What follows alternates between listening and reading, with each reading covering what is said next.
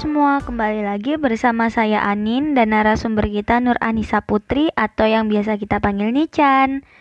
Kita akan melanjutkan pembahasan kita mengenai climate action nih.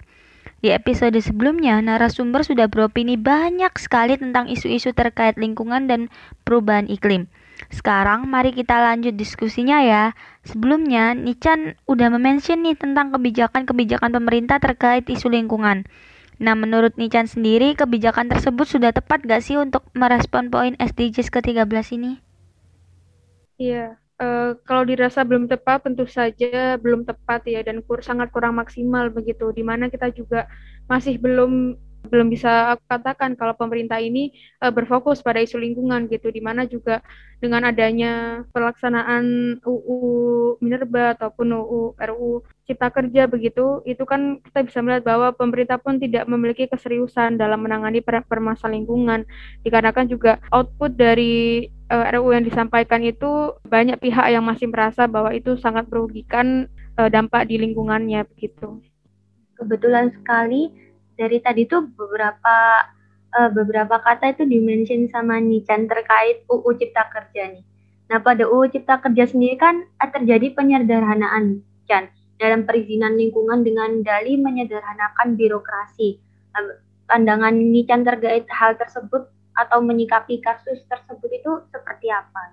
Ya, terkait berarti kita berbicara tentang ini ya, Undang-Undang Cipta Kerja ya begitu. Memang ya, Undang-Undang Cipta Kerja ini prosesnya juga cukup lama, dan aku pun sendiri selama 2 tahun ini juga memantau bagaimana UU Cipta Kerja ini disahkan begitu. Jadi secara sederhana mungkin penyederhanaan birokrasi ini kan intinya digunakan untuk mempermudah proses izin buat mendirikan usaha begitu. Lalu ada beberapa poin yang muncul begitu, di mana untuk melakukan establish usaha ini itu tidak memerlukan izin ke masyarakat begitu. Lalu di sini terjadi suatu amputasi keterlibatan dari masyarakat gitu, di mana melalui perubahan atas pasal 26 UU 32 tahun 2009 di UU Cipta Kerja ini mengurangi peran pengawasan publik di dalam proses penyusunan dokumen AMDAL, di mana pelibatan masyarakat di dalam UU Cipta Kerja itu dibatasi pada masyarakat yang terkena dampak langsung terhadap rencana usaha dan kegiatan ataupun untuk mengatur lebih lanjut melalui peraturan pemerintah begitu. Lalu terdapat dua implikasi dari perubahan ini gitu, di mana pertama hilangnya hak masyarakat untuk mengajukan keberatan terhadap dokumen AMDAL, dan yang kedua adalah hilangnya hak pemerhati lingkungan hidup dan anggota masyarakat yang terpengaruh atas segala bentuk keputusan dalam proses AMDAL, sehingga selain tidak mendukung prinsip transparansi dan akuntabilitas dalam proses pelibatan masyarakat di dalam penentuan kelayakan lingkungan, hal ini tentu aja bertentangan ya dengan amanat konstitusi dalam pasal 28 huruf 1 UUD 1945, yakni hak atas lingkungan hidup yang baik dan sehat dijamin secara penuh oleh Konstitusi Indonesia begitu.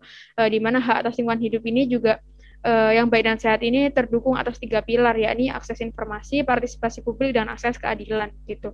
Jadi ketika adanya UU Cipta Kerja ini dalam proses penyederhanaan birokrasi ini merupakan suatu kemunduran begitu, bukan merupakan suatu kemajuan begitu, dan kita tidak bisa tidak bisa setuju. Makanya mungkin kita bisa melihat bahwa Greenpeace pun salah satu NGO besar di Indonesia begitu pun juga sampai detik ini masih menolak adanya RUU Cipta Kerja ataupun Minerba begitu. Jadi secara simpel, penyederhanaan birokrasi ini yang digunakan untuk memperlancar izin ini tidak mempertimbangkan aspek sekitarnya, sehingga muncullah suatu kemunduran, dikarenakan birokrasi yang panjang itu gunanya biar kita bisa menyeleksi usaha mana yang sekiranya layak didirikan, yang ramah terhadap lingkungan sekitar. Tetapi kalau disederhanakan tapi justru malah membuat perizinan seperti izin lingkungan hidup ataupun AMDAL dan lainnya dihilangkan, akan membawa dampak yang makin parah ke depannya nanti begitu. Ditambah lagi yang seperti yang saya mention sebelumnya, masih berhubungan dengan UU Minerba yang kemarin ada Pak Jokowi menghapus limbah batu bara tidak termasuk dalam kategori berbahaya, sehingga perusahaan-perusahaan yang mendapatkan izin ini akan lebih mudah dan mudah sekali untuk melepaskan limbahnya begitu. Lalu ketika kita berbicara tentang penghapusan izin lingkungan, di sini juga saya menyoroti dalam UU Cipta Kerja begitu, izin lingkungan berdasarkan Undang-Undang Nomor 32 tahun 2009, Undang-Undang Perlindungan dan Pengelolaan Lingkungan Hidup atau UU PPLH dihapus dan diganti dengan persetujuan lingkungan gitu, di mana persetujuan lingkungan ini terdapat pada pasal UU Cipta Kerja tentang perubahan UU PPLH khususnya pasal 1 angka 35 dan pasal 36. Di mana kita bisa melihat ya di sini tuh awalnya yang semula kata izin itu menjadi kata persetujuan, itu secara produk hukum administratif itu tentu berbeda gitu antara izin dengan persetujuan, di mana lebih bersifat diskresi atas suatu kewenangan, sehingga penggantian konteks izin dengan persetujuan tentu memiliki akibat hukum yang signifikan. Salah satu akibat yang mendasar adalah hilangnya hak gugat administratif bagi masyarakat yang diterbitkan melalui persetujuan lingkungan begitu. Jadi merupakan suatu kemunduran begitu menurut saya dengan adanya fokus penghilangan beberapa pasal-pasal yang telah ada sebelumnya begitu. Tapi memang kalau kita berbicara tentang birokrasi, tentang kebijakan pemerintah itu sangat berat sekali dan memang sangat rumit ya Chan kalau sudah berhubungan sama politik dan pemerintahan. Iya, betul. Tapi ketika kita melakukan audiensi begitu kan. Jadi menurut saya suatu peraturan gitu atau suatu tata tertib, suatu norma yang ada di masyarakat itu kan hadir ketika masyarakat itu menyetujui ataupun menolak hal itu begitu. Dimana ketika secara simpel ya begitu, ketika kita misalnya ada acara formal gitu, kita menggunakan pakaian formal tetapi ada tamu yang datang menggunakan pakaian yang tidak senonoh, otomatis kan kita tidak setuju bahwa dia tidak pantas untuk datang di acara formal itu begitu. Jadi audiensi terhadap instrumen-instrumen yang berkaitan dengan izin lingkungan ataupun pengelolaan lingkungan itu diperlukan gitu, sehingga memunculkan suatu produk hukum yang sekiranya itu tidak timpang begitu, tidak menguntungkan salah satu pihak seperti itu. Benar. Mari kita doakan aja yang terbaik. Semoga negara kita ini mendapatkan yang terbaik lah pokoknya seperti itu ya. Soalnya memang kalau melihat dan mengamati kebijakan pemerintah beberapa tahun terakhir ini emang sangat aku tergesa-gesa kayak terburu-buru juga. Jadi penyaluran informasinya ke masyarakat itu kurang smooth gitu loh. Dan menurut aku seperti itu. Mungkin kita bisa ke pertanyaan selanjutnya yang lebih ringan karena terkait pandemi yang sudah mewabah ke seluruh dunia, bukan hanya Indonesia. Seperti yang kita tahu kan pada masa COVID ini, Chan, masker itu adalah salah satu barang wajib ketika kita berpergian kan. Nah, namun penggunaan masker ini juga tuh bisa menimbulkan limbah yang akan berdampak pada lingkungan. Bahkan aku sempat membaca berita di media sosial bahwa ada dampak dari masker ini tuh yang kena itu hewan-hewan gitu loh, burung seperti itu. Karena ketika kita banyak menghasilkan limbah masker, banyak limbah masker yang terbuang, apalagi masyarakat itu umumnya tidak memotong atau menggunting tali maskernya, itu akan bisa memperangkap burung-burung yang sedang mencari makan seperti itu ketika di pembuangan sampah seperti itu. Kasihan juga melihatnya. Sedangkan masker kain yang notabene lebih ramah terhadap lingkungan itu memiliki, seperti yang kita tahu di berita-berita itu juga, memiliki proteksi yang lebih rendah dibandingkan masker medis sekali pakai yang biasa kita gunakan itu, Chan. Nah, menurut Nichan sendiri bagaimana pandangan Nichan terhadap hal tersebut? Kita seharusnya seperti apa sih, Chan? Iya. Kalau kita membicarakan tentang sampah begitu ya, itu memang suatu isu yang sangatlah dari dulu begitu kan menjadi momok bagi Indonesia tentunya, dimanapun di wilayah manapun pasti kita bisa melihat ada gunungan sampah itu pasti. Aku pun juga melihat video dari BMKM UGM gitu kan yang ada di YouTube itu juga di Surabaya juga ada, kebetulan di Benowo itu juga ada tumpukan sampah yang sangat besar seperti gunung.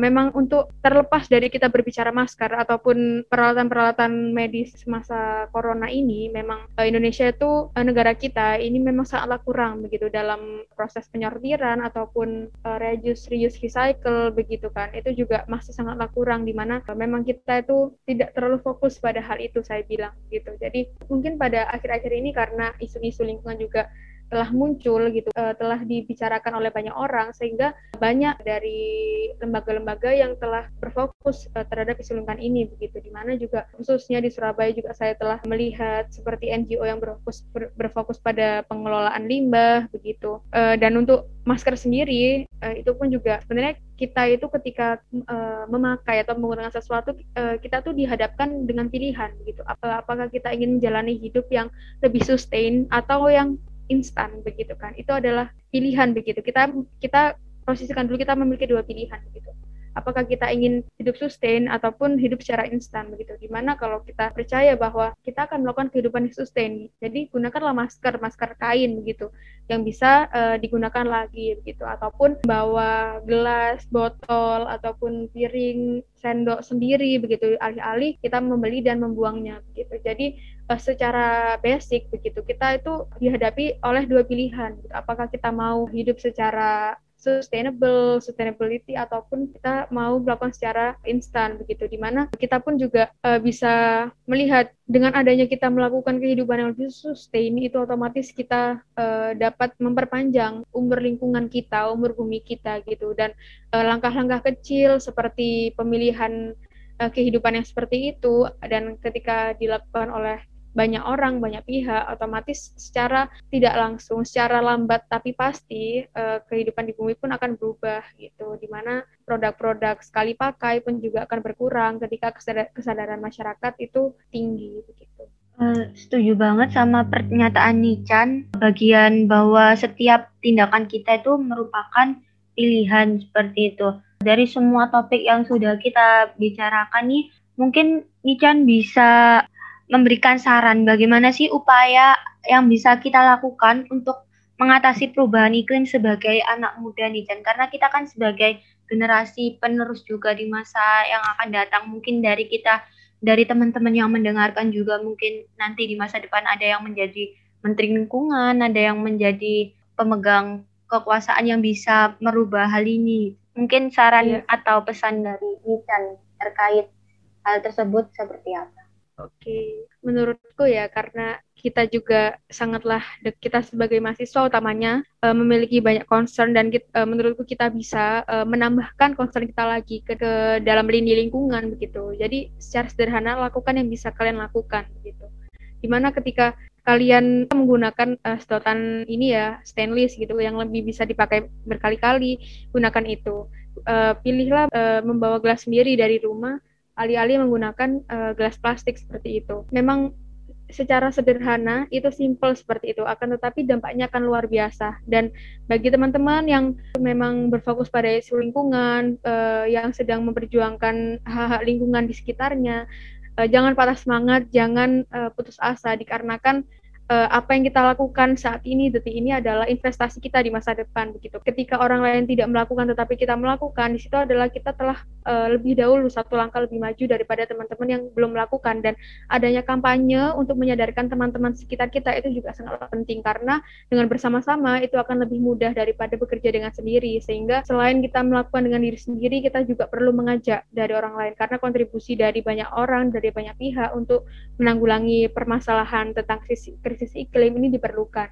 Ditambah lagi juga dikarenakan aku berbicara dengan mahasiswa FEB ya kan, mahasiswa ekonomi bisnis, kita bisa berkontribusi begitu. Ekonomi pun bisa berkontribusi pada lingkungan dengan menerapkan pemilihan-pemilihan usaha ataupun kebijakan-kebijakan ekonomi yang tidak terlalu merugikan lingkungan begitu. Meskipun kenapa aku bilang tidak terlalu, ini dikarenakan pastinya dalam setiap kegiatan ekonomi itu pasti akan bersinggungan dengan lingkungan, sehingga pemilihan resiko seminimal mungkin itu sangat diperlukan dan sangat diutamakan begitu. Luar biasa sekali. Terima kasih ya untuk Nichan. Aku selaku moderator juga banyak mendapatkan insight. Pasti teman-teman yang mendengarkan ini juga akan mendapatkan banyak sekali ilmu dan pengetahuan baru. Mungkin untuk penutupan dan terakhir closing statement dari Nichan terkait hal ini dan mungkin apa pesan yang lagi-lagi bisa Nichan sampaikan secara singkat aja. Bagaimana sih kita sebagai manusia berperan dalam pelestarian lingkungan seperti itu, Jan?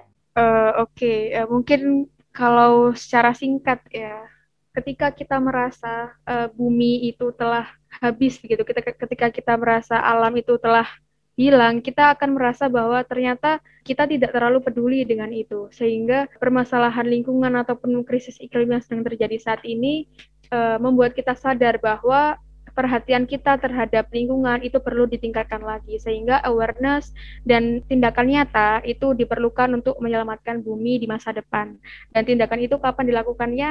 Saat ini. Terima kasih, Nindi. Terima kasih, Nichan. Baik, teman-teman semuanya, seperti perbincangan dari tadi yang telah saya dan Nichan sampaikan, bahwasanya seperti pesan Nichan sendiri bahwa hidup itu pilihan, kita bisa memilih dan pilihlah pilihan yang terbaik. Dan kita semua berperan dalam pelestarian lingkungan itu sendiri. Kita bisa memulainya dari hal-hal kecil dan hal-hal sederhana. Karena sejatinya ketika kita menyembuhkan bumi, kita juga bisa menyembuhkan diri kita sendiri. Mungkin seperti itu. Terima kasih ya Nichan atas waktunya. Terima kasih Nindi dan teman-teman BEM FEB UGM atas kesempatannya.